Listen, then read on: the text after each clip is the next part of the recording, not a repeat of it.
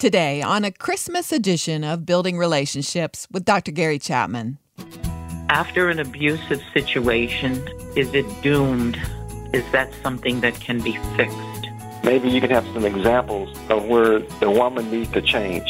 I'd like to hear from you, because then maybe my wife will hear from you. It's our Christmas Day and final broadcast of twenty twenty-one, our last chance to talk with Doctor Chapman before we move into twenty twenty-two. That's right, it's time for Dear Gary. Welcome to Building Relationships with Doctor Gary Chapman, author of the New York Times bestseller, The Five Love Languages. Today, as we celebrate Christmas Day and look forward to a brand new year, we present new calls, new questions, but the same rock-solid biblical encouragement that you've come to expect. And we have a special treat for you today. We're going to go to church with Gary, and uh, we're going to have all that and more straight ahead. Our host is the one, the only Doctor Gary Chapman. Merry Christmas, Gary. How are you? Well, same to you, Chris. I am doing wonderful. I hope that things are okay out there in Arizona. That's the weird thing. You're in, in North Carolina. We're in Arizona. Steve is in Chicago. And then we're taking calls from all around the country. So we're all together here on this Christmas Day. And our featured resource at five love languages dot com is your memoir. We've talked about this here, Life Lessons in Love Languages, What I've Learned on My Unexpected Journey. Uh, and I wonder if you would look back and you look over your shoulder. Tell me about a Christmas morning or a Christmas day in your childhood. Anything come to mind about that? You know, Chris, what I remember, I think most pointedly, is going out into the woods with my dad and cutting down a Christmas tree. Uh, in those days, we always cut our own tree down. And it was not on our lot. We just we just went in the woods. Everybody did it, you know. Go in the woods and find you one. That's what we did. But that was a memory, you know, something my dad and I did together. Of course, that was before Christmas Day, of course, uh, because right. uh, Christmas Day we were eager to get up and see what uh, presents were there under the tree for us. Uh, it was a very exciting time. My, my childhood, in terms of Christmas, was always a a positive experience. Did you have um, lights and tinsel? Did you have popcorn around it? What, what did the decorations look like? Yeah, it was uh, tinsel and lights and all of that. But now I do remember, and some of the older folks will remember this, when uh, one year we got uh, an artificial tree, uh, and I don't mean green, it was aluminum. Uh, silver, aluminum, and it had a, a a light, a colored light at the bottom that rotated, so the color of the tree would change as it rotated. Uh, so I don't remember how many years we kept that, but it was it was a couple of years, and I think all of us decided uh, we like yeah. the green tree. Seemed like a good idea at the time, though, didn't it? It did, yes. uh, and here's the other thing. If you went out and cut the tree, when you say cut the tree, did you have an axe or a hatchet with you, or is it a saw? We took a saw, yeah, took a saw okay. and just cut it off, you know, near near the ground, and then drug it home. And we had to go over the railroad tracks to do that. So it was uh, it was carrying the tree for a good way. So we, we didn't get huge trees because we right. had to get them home, you know. Yeah. I can smell the creosote along with the, the, the fresh pine smell right now. So if you go to five love languages dot com, we have that book linked right there. It's a great read, Life Lessons in Love Languages, What I've Learned on My Unexpected Journey. Just go to five love languages dot com. All right, Gary, uh, on this Christmas Day, we're going to let you hear some calls and questions. And the first one is about a new book idea for you. See what you think of this. Hi, Gary. I was calling because I first of all wanted to thank you for the book that you wrote, The Five Love Languages. It's not only helped me, but it's helped other people close to me learn how to communicate and kind of figure out where the miscommunication is coming in in terms of our relationships with others. And if we don't feel appreciated, that it might not be what we think. It's just a different form of communication. And what that did was it broke everything down so simply into such fundamental ideas about how we need to understand our spouse and our loved ones. And what I wanted to know is if you have any books in particular, any books that you're thinking about coming out with that would be something similar, but in terms of fighting. Like, what are the five languages of fighting within couples? If people have, you know, different ways of going about why they are being upset with each other. Like, what are those fundamental ideas of doing that and how you could combat it to maybe help you better understand what somebody else is saying and what steps you could take from there? Because even the most basic things in the five love languages helped me so much learn to break everything down so much more intricately. So I would love to see something like that similar in terms of when you're arguing with your spouse or your loved one. Like, where does the disconnect come in that? And what are the main, you know, maybe five main psyche processes that people go through that causes that miscommunication? Thank you so much, Doctor Chapman. I really appreciate all your work, and you have helped so many people. Bless you. Well, you know, Chris, this is a fascinating question. Uh, I've never thought of it in terms of the five love languages of fighting, but I do deal with this concept of how do we process our differences, uh, because every couple has differences, but not all differences are conflicts. You know, conflict basically is I feel strongly, you feel strongly, and we disagree on this. And so we've got to we got to find a meeting place here. And uh, I deal with that in uh, The Marriage You've Always Wanted, and really in my anger book as well. Uh, I think the first step is we call a timeout and we breathe deeply. We maybe take a walk around the block just to cool off and then come back. And then I suggest that we take turns talking. For example, you take five minutes and tell me your side, and then I'll have five to tell my side. And then we can have as many turns as we like, but we don't interrupt each other, because one of the problems in solving conflicts is we tend to interrupt each other. You know, we listen for fifteen seconds, and then we say, well, that's not right, you know, and then we start a fight. So if you take turns talking, you're less likely to fight. And then while the other person's talking, you must focus on listening, trying to understand their perspective. Try to put yourself in their shoes. Look at the world through their eyes, so that you can honestly say, you know, honey, now that I'm listening to you, I think I understand what you're saying. It's not the way I was seeing it and not the way I'm thinking or feeling, but I can see how that makes sense.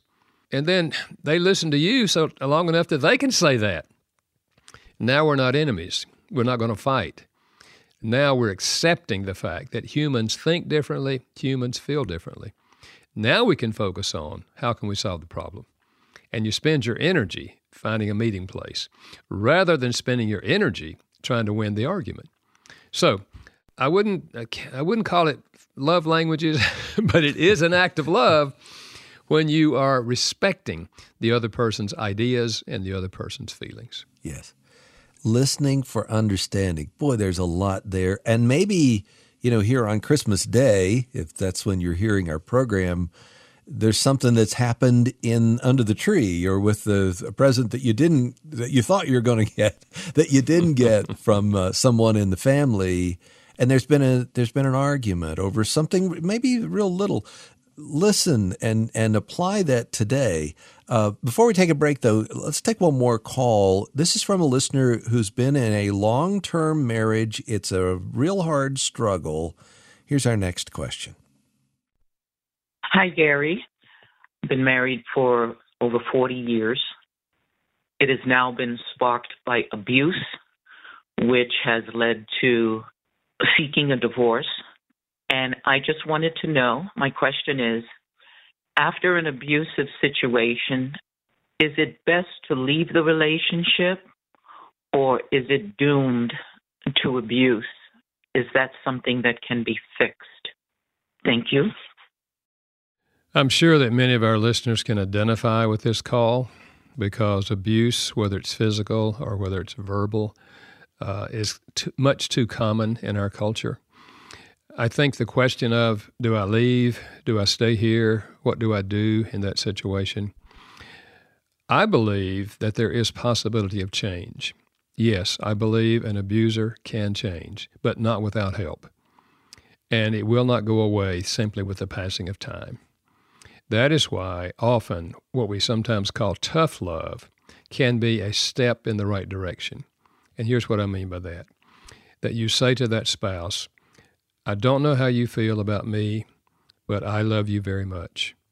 I love you so much that I cannot sit here and do nothing while you abuse me in front of our children, if you have children. And therefore, I'm going to move in with my mother for a while, or whatever plan you have, and I'm not abandoning you.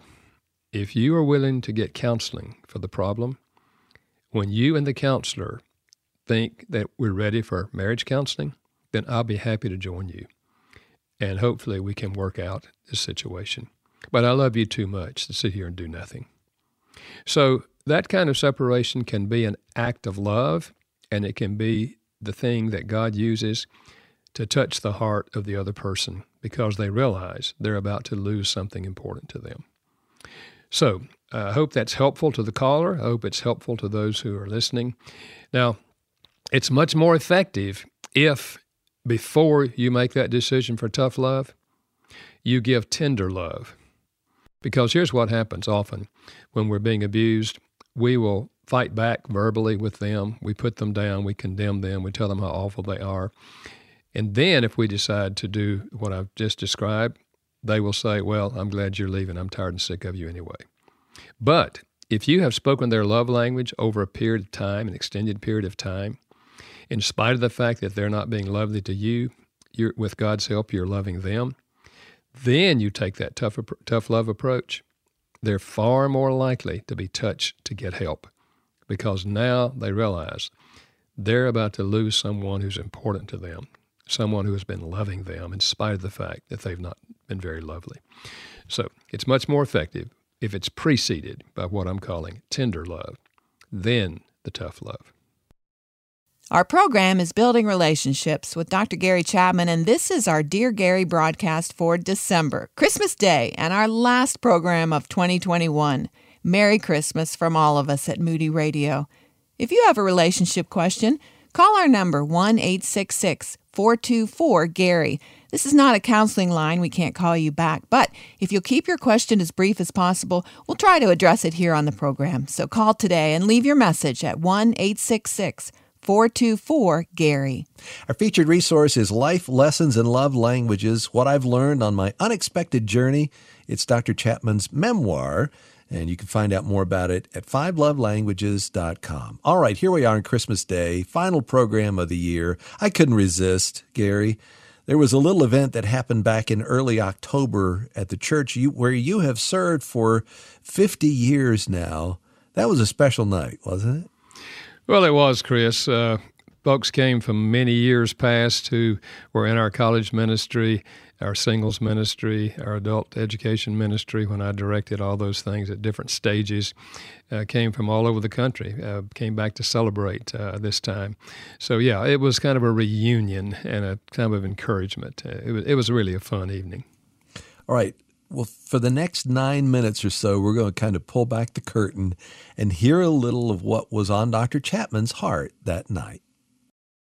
Uh, I'm going to share three points with you. This is my this is my last lecture that they call my last lecture, but it's not going to be my last lecture. Let me just say this. I'm not going anywhere. Uh, the church is going to let me keep my office. And, uh, and, and, And my and my assistant, Anita Hall, is going to still be working with me. And Pastor Will knows I'll do anything he wants me to to help. And I'll, I'll just, I'm going to keep on doing it. I, I officially uh, retired the thirty-first of January, July, but I've been in here every single day. And I'm going to continue being here because this is my family. And uh, so I just, uh, you know, but let, let me let me share three points with you. And those of you that are note takers, I want you to write down three things. Uh, because here are things, three things I wish you'd remember. If you don't take notes, you can look at it again on, on the screen later on. Number one, don't ever forget that the Christian life is a relationship, not a set of rituals. Folks, every major religion in the world is a set of rituals. If you do these five things, then you'll be accepted by God, or you get to heaven or nirvana or whatever. That's not Christianity. Christianity is a relationship with a living God.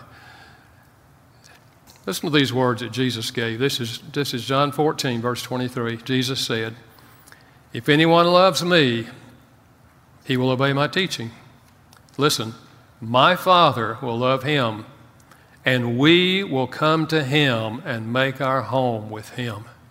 Imagine that. The living God will come and make your, our home with him.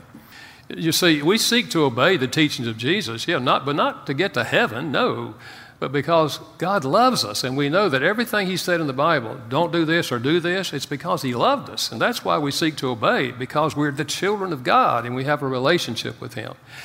So I, I want to make this statement. The daily Christian life is basically hanging out with God. It's basically hanging out with God all day long.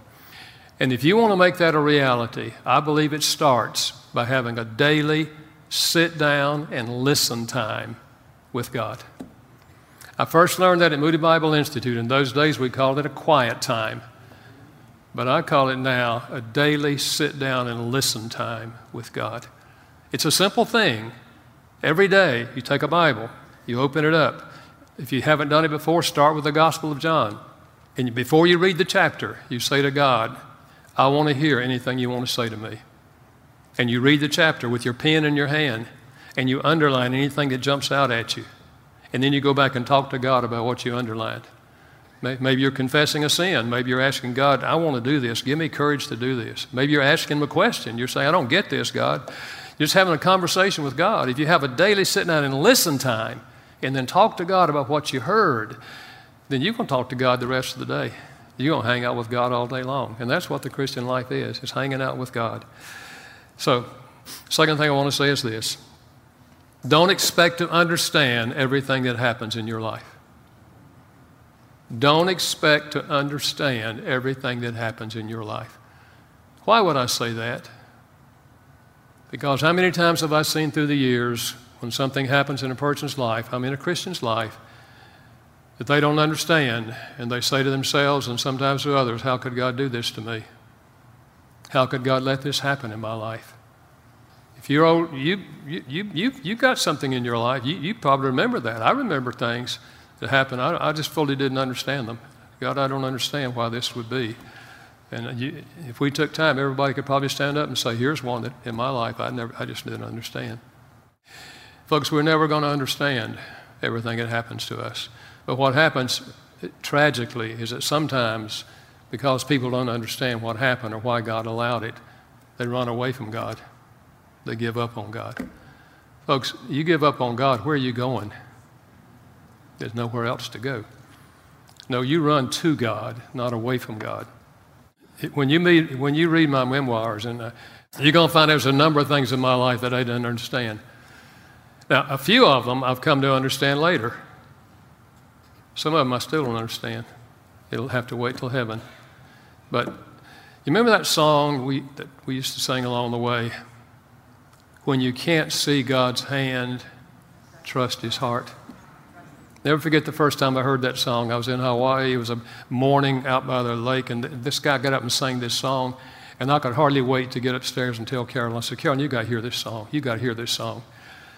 When you can't see God's hand in what happens in your life, you trust God's heart, that he's a God who loves you. See, we live in a sinful world, and things happen. And sickness is a reality, and death, untimely deaths is, an unre- is a reality, and accidents on the highway, are, all these things. But here, here's the thing. God takes everything that happens, even the bad things that happen in our lives, even the evil things that happen, and we are affected by other people's decisions. God takes it all and works good. Romans eight twenty-eight. We know that in all things, God works for the good of those who love him, who have been called according to his purpose. So, don't expect to understand, but trust his heart. And the third thing I want to say is, remember, we are here to serve others in the name of Jesus. Peter said of Jesus, he went about doing good. Acts chapter ten, verse thirty-eight. If you want the one sentence summary of the lifestyle of Jesus, that's it. He went about doing good. And Jesus said about himself, the Son of Man did not come to be served, but to serve. Matthew chapter twenty and verse twenty-eight. We're not here to be served. We're here to serve others in the name of Jesus. We're his representatives, and God wants to take everything that happens in our lives to make us more and more and more like Jesus.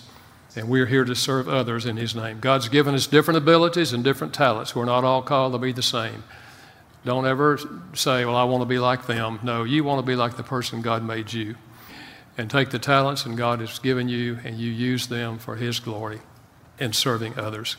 We turn our lives over to him and we trust him to guide us. Someone asked me, uh, Gary, and I think I said this the other day to some folks, uh, what's, your, what's on your bucket list?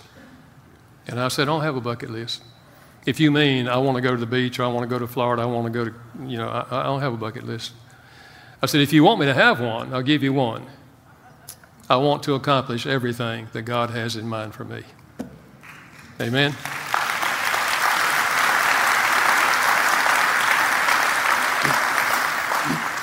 I'll close, I'll close with this. You know, I grew up in a Southern Baptist church where every Christmas we took an offering for missions, and we have done that here through all these years. And for years it was called the Lottie Moon Christmas offering. Lottie Moon was a missionary to China, and they named this offering for her because all the money was going to missions. And I had heard of Lottie Moon all my life, and one day I was in a little town in Virginia where she was born and where I heard she had been buried, and so I asked around and found the cemetery, and I said, I'm going to go to her grave.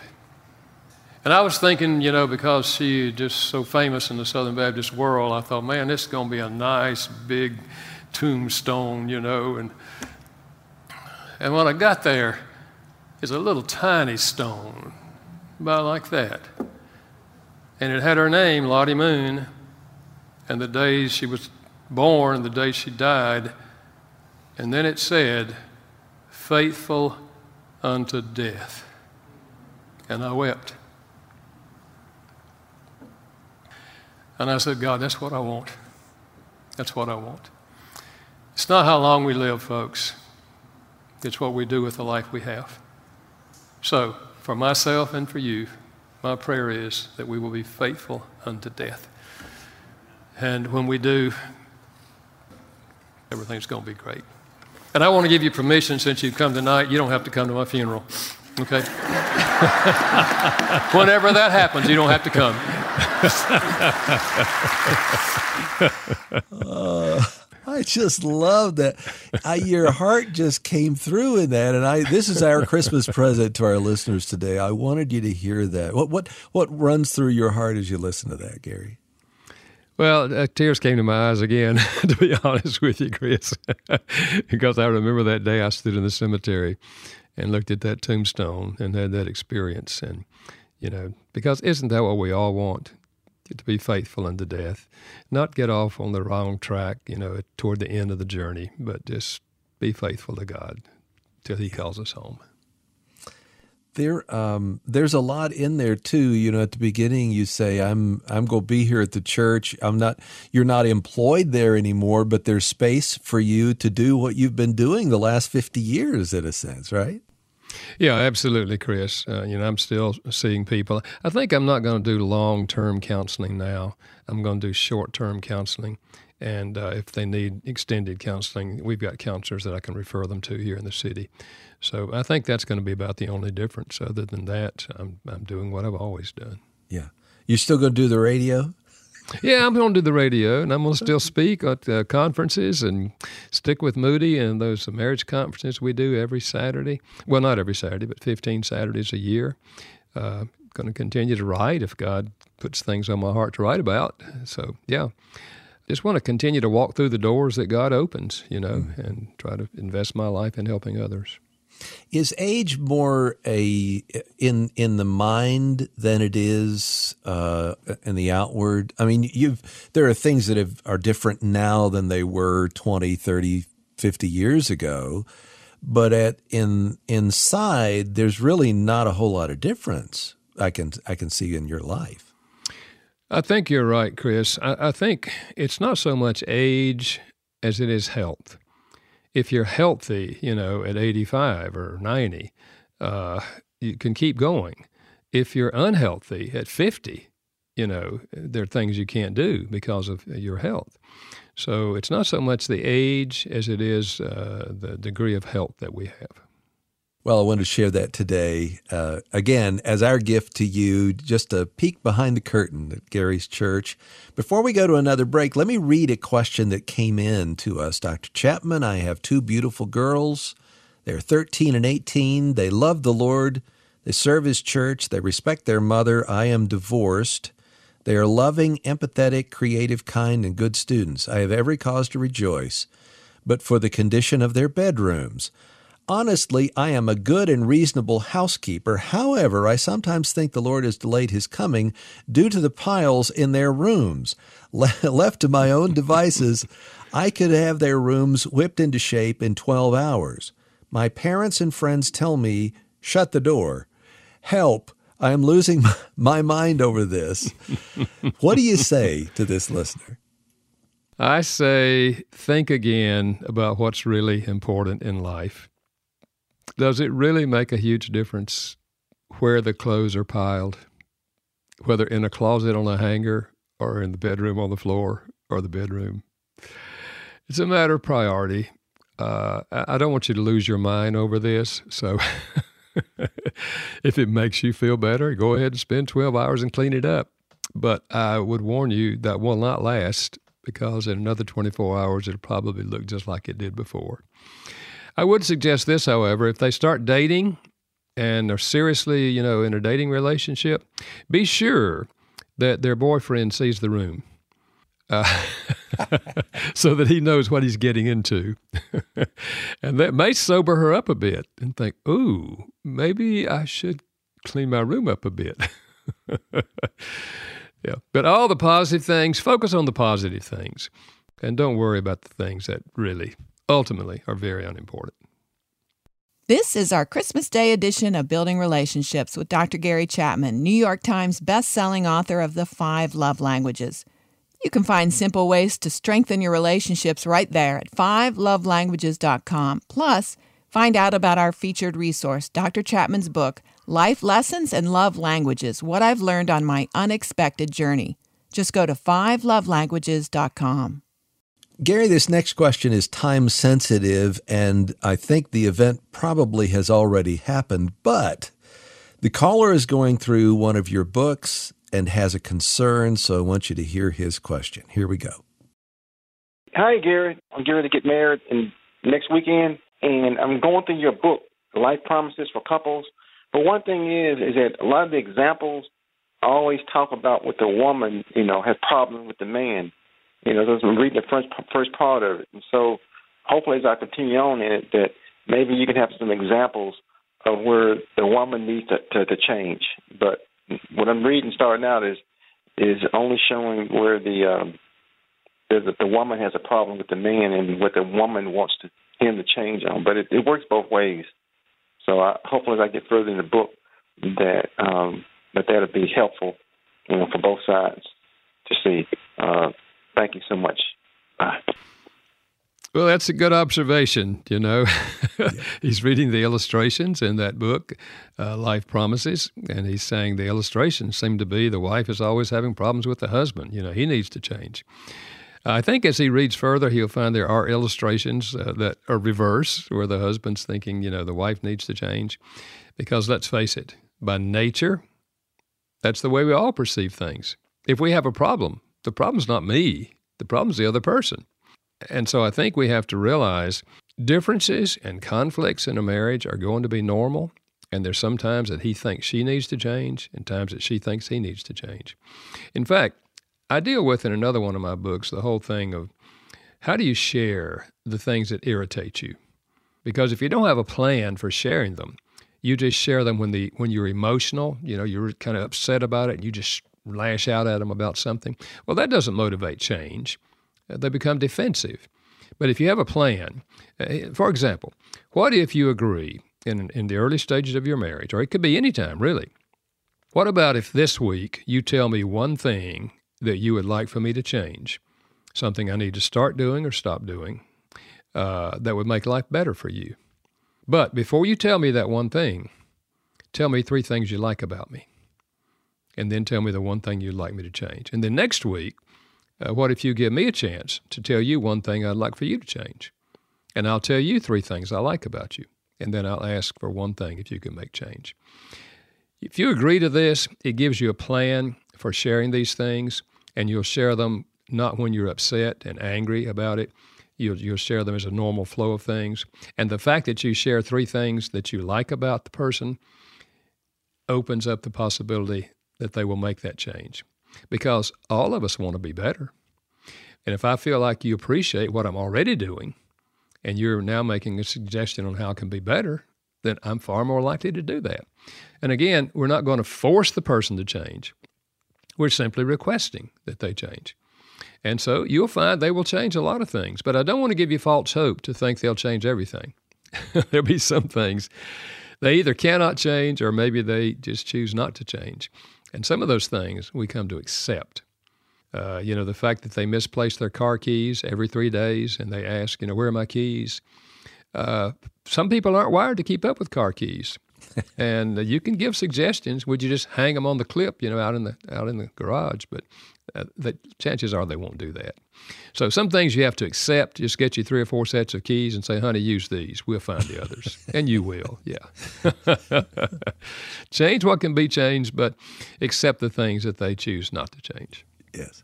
I just looked this up, and that book was published in January of twenty twelve, so it's going to be uh, next week at his birthday, ten-year-old birthday. All right. Life Promises for Couples, God's Promises for You and Your Spouse. So this is basically scripture that you can hang on to in your marriage, right? Yeah, it is. It's just brief little uh, sections on uh, basic things out of Scripture that uh, will enhance your marriage, because our relationship with God will always enhance our relationship with our spouse. Well, I'm glad you called with that question, and if you would like to call, eight six six, four two four, Gary, even though it's Christmas Day, Uh, you can leave a message right there, and uh, Doctor Chapman may answer your question on a future Dear Gary broadcast, one eight six six, four two four, Gary. So Christmas Day, everybody seems happy, all of the, you know, the glow in the eyes and the love and all of that.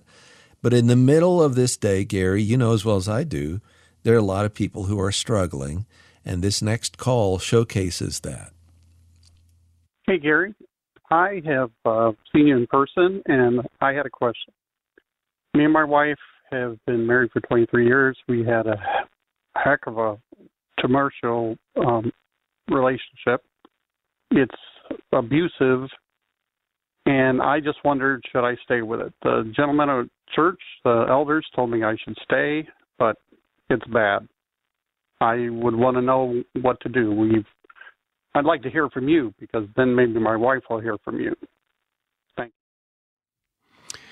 Well, you know, Chris, uh, the caller doesn't share what kind of abuse this is and how long it's gone on. So, you know, there's a lot of uh, loose ends there in my mind as to what he's dealing with. Uh, but I would say this.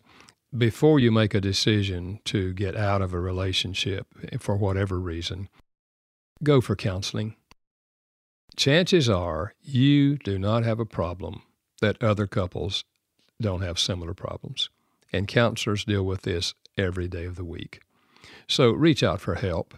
And I would encourage you and her. If she chooses not to go with you, then you just tell her, I'm going to go for counseling because I've got to have help on how to handle this. I want you to go with me, but if you don't, I'm going to go by myself. Chances are when you take that step, she will go with you, because she wants the counselor to hear her side of the story. And as you do that and you share with the counselor, God can use that outside person, that outside voice, to help both of you understand each other and what's happening to the relationship. And hopefully it'll be a Christian counselor who will also uh, have the spiritual dimension and talk about, you know, what, what would God say here? What is God's answer to this relationship? Listen. The worst of marriages can be healed when we're willing to reach out for help and willing to make some changes. Emotionally, we don't feel like it many times. We've kind of lost hope, and we don't feel like working on the marriage. So the question is not, do you want to work on the marriage? The question is, will you work on the marriage? You know, the real positive here, he mentions the elders at his church, so he hasn't kept this to himself. It, this is not, I mean, he may feel isolated, but he's letting other people in on this, and he's getting uh, other counselors, an abundance of counselors involved. That's a good thing to do, right? Absolutely, Chris. We should always be reaching out to friends, to pastors, and to counselors whenever we're struggling with a situation, and not simply try to handle it on our own. Because, listen, most of us didn't get instruction on how to have a good marriage. We didn't get help on how do you solve conflicts. We didn't get help on how to respond to someone. Someone's really putting you down verbally and so forth. Uh, and these things are common, and, and they're people who can help us work through those things. This is Building Relationships with Doctor Gary Chapman, author of the New York Times bestseller, The Five Love Languages. You can find out more about that at our website, five love languages dot com, as well as our featured resource, Life Lessons in Love Languages, What I've Learned on My Unexpected Journey. Again, go to five love languages dot com. Gary, one thing I know about you, and that is you have a heart for those who serve the, in the military, who serve our country. And we want to remember you on this Christmas day. Maybe you're listening to this program in some far-flung uh, place, spot on the globe, and uh, you're hearing the, the encouragement and the phone calls. Our next caller asked that we not listen to his voice on the radio, so I'm going to read his question to you. Hi, Gary. I've been in the military almost twenty years. I did three tours to Iraq. I'm married more than ten years. I'm currently isolated in a remote assignment. My family is back in the States. I could really use your help. For years, I've suppressed my affection because of either trauma from deployments or childhood. I don't know which, or it could be both. But I'm working on myself in therapy. My wife and I are on the brink. And right then, The, the phone call kind of ended, his question kind of ended. So we don't know a lot about the situation, but in that far-flung place on the globe, what would you say to him today? Well, first of all, Chris, I would just express my own empathy for him because uh, it's tough. Military lifestyle is tough. The deployments are tough. And when the marriage is not, when you haven't learned how to support each other, uh, it can be on the brink, as he put it. And so I would say, first of all, I am encouraged that the caller is reaching out for therapy. It may sometimes start with a chaplain on the military base, but there are also people there uh, in counseling who are trained with various mental difficulties. So reaching out for help is the first step, and you've taken that step, and that's wonderful. The other thing I would say is if you haven't read the military edition of The Five Love Languages, I think you would find it very, very helpful. And I would also suggest that maybe your wife read it, even though you're not together physically. She reads it and you read it and see how if you had had the information in that book, how things would have been different. And if you can get that picture, then you can say, it's not too late. We can still make some changes. We can still learn how to stay connected while we're deployed. And so I think the two of you reading a book together, even though you're separated by distance, and maybe discussing as you have a chance what we learned out of that chapter, and then you continue with your therapy and encourage her to reach out to a chaplain where she is or to someone else for help.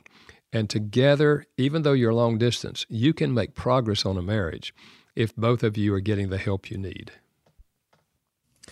And again, if you're listening today and you'd like to ask a question or maybe follow up, maybe you're in the military and you want to encourage this person who called in, here's our number, eight six six, four two four, Gary. Is there really hope for a military marriage that's strained and you have such a gulf between you both relationally and distance?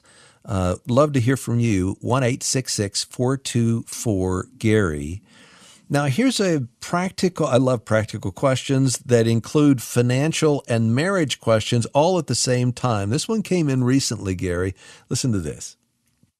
So I am a widow after twenty-five years of marriage, and I am engaged. And I have a macular degeneration issue with my eyes, and so I utilize the Veterans Administration for my medical insurance. My question is, if I was to get married, I lose that benefit, and it's not covered under most health insurances because it's pre-existing. if we were to get married in the eyes of God in church and not do a marriage certificate for the state, is that considered against God's will, or would being married in a church be sufficient so that I'm not um, being married without it? Be, I mean, being with Him without being married. Thank you very much. All right, Gary. Now, before you answer, I, I have a confession. All right. Uh, when this phone call came in, I knew that we weren't going to get it on the air until now, you know, Christmas Day. And so I wrote her back because I have her phone number. I texted her. I said, "Hey, Chris Fabry here. I received your voicemail. Uh, I'm gonna, Doctor Chapman's going to answer this, but it may be a while before we get he gets to that. Here are my thoughts." So can I tell you what I told her? And then you tell me if if this okay. is good advice. Okay. Go for it. I said, my thoughts are, if you're getting married and you are telling the state that you're married, you're not married, there is an element of deception there. I totally understand why you would want to keep the benefits, but if you're married, you're married. And it seems to me that you have a certain amount of fear of whether God is going to take care of you or not. And that's a valid fear. I'm certainly not in your situation and wouldn't pretend to understand fully. I think your main question is, do I really trust that God is going to provide for me through all of this? Or do I need to somehow control it so I feel better? My guess is if you go around the state and pretend you're not married to them, this will eat at you down the road. And then I added, if you're t- if you totally disregard this advice that I'm giving, I'm still going to love you and wish the best for you and your marriage. This just seems to be an issue of personal integrity that you're dealing with. And I'm guessing that's why you called about it. I hope that helps. God bless you, friend. And she wrote back and she said, well, th- before I tell you that, wh- what do you think about that advice? I think you nailed it, Chris. I mean, I think the real issue here is, am I going to trust God to take care of my financial needs, uh, you know, for medical expenses in the future? Or do I have to finagle this and, and make something different from what it's designed to be just because I want to get that medical benefit? Yeah, I think you hit the issue.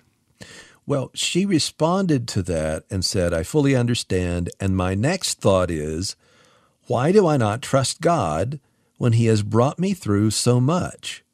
Praying about this, that God will provide wisdom in this area. Thank you. Uh, and I think that's a good question too. Why, after God has brought me through all of this, why do I not trust God here? And you see that story again and again through Scripture, from the Old Testament to the New. You know, God does these great things. It's it's a struggle to trust Him, isn't it?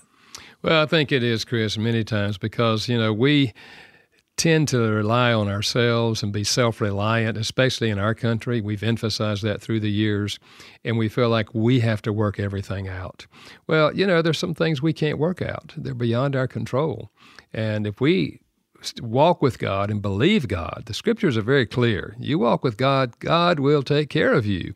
Uh, so I think it is a matter of coming back and affirming, uh, admitting my emotions, admitting her emotions, how I'm struggling with this and all of that, admitting that to God. But Lord, I'm going to put my trust in you. Trust is a choice. I'm choosing to put my trust in you. And I think she's going to feel better about the whole thing if she can totally trust God. Yes. And then the other issue I'd bring up is, let's make sure that this is a person you really want to spend the rest of your life with. Yes. Uh, get some premarital counseling. I mean, she's been a widow for a number of years, uh, and second marriage is not all, always all that easy. So get some premarital counseling on other issues as well, uh, to make sure that this is the person that God wants you to be married to in the future. The last thing I said to her was, uh, you have a really good question, but don't beat yourself up for asking it or feeling yeah. it. Seems yeah. to me God is doing something inside, because many people wouldn't even ask this question. They would, you know, just go yeah. do what they want to do. My stock phrase for this is, struggle is not a sign of failure. Struggle is a sign of life. Yeah. And that's what's happening on the inside. God is bringing these. So don't look at this uh, question and the struggle that you're having as a sign that, oh, I failed God that I'm even asking the question. This is a sign that He's at work. Do you agree? Uh, absolutely, Chris. You know, Chris, I see your empathy for this lady in, in this situation, and that's good, you know, because she is struggling with something that's a common struggle, and she shouldn't put herself down for having the struggle. It's just we want her to come out at a place that's going to honor God yeah. and going to be good for her. I hadn't thought of that, though, what you just mentioned. Maybe there is something in the the whole marriage contract with this other person that she's not mistrusting God or or uh, have a lack of trust in God, but is this the right thing? So I think that's a good uh, yeah. good topic to bring up. I have one more question for you then before we end, and it's something that you just touched on a minute ago. Here's our final call. Hello. Um, just uh, wondering what might be some good uh, named counselors that are like yourself.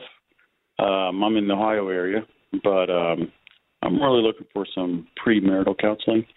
You got any advice on that uh, or appointment in the direct direction to go? Uh, let me know. I appreciate it. Thanks a lot. Well, first of all, I'm glad that he's looking for someone with whom they can do premarital counseling.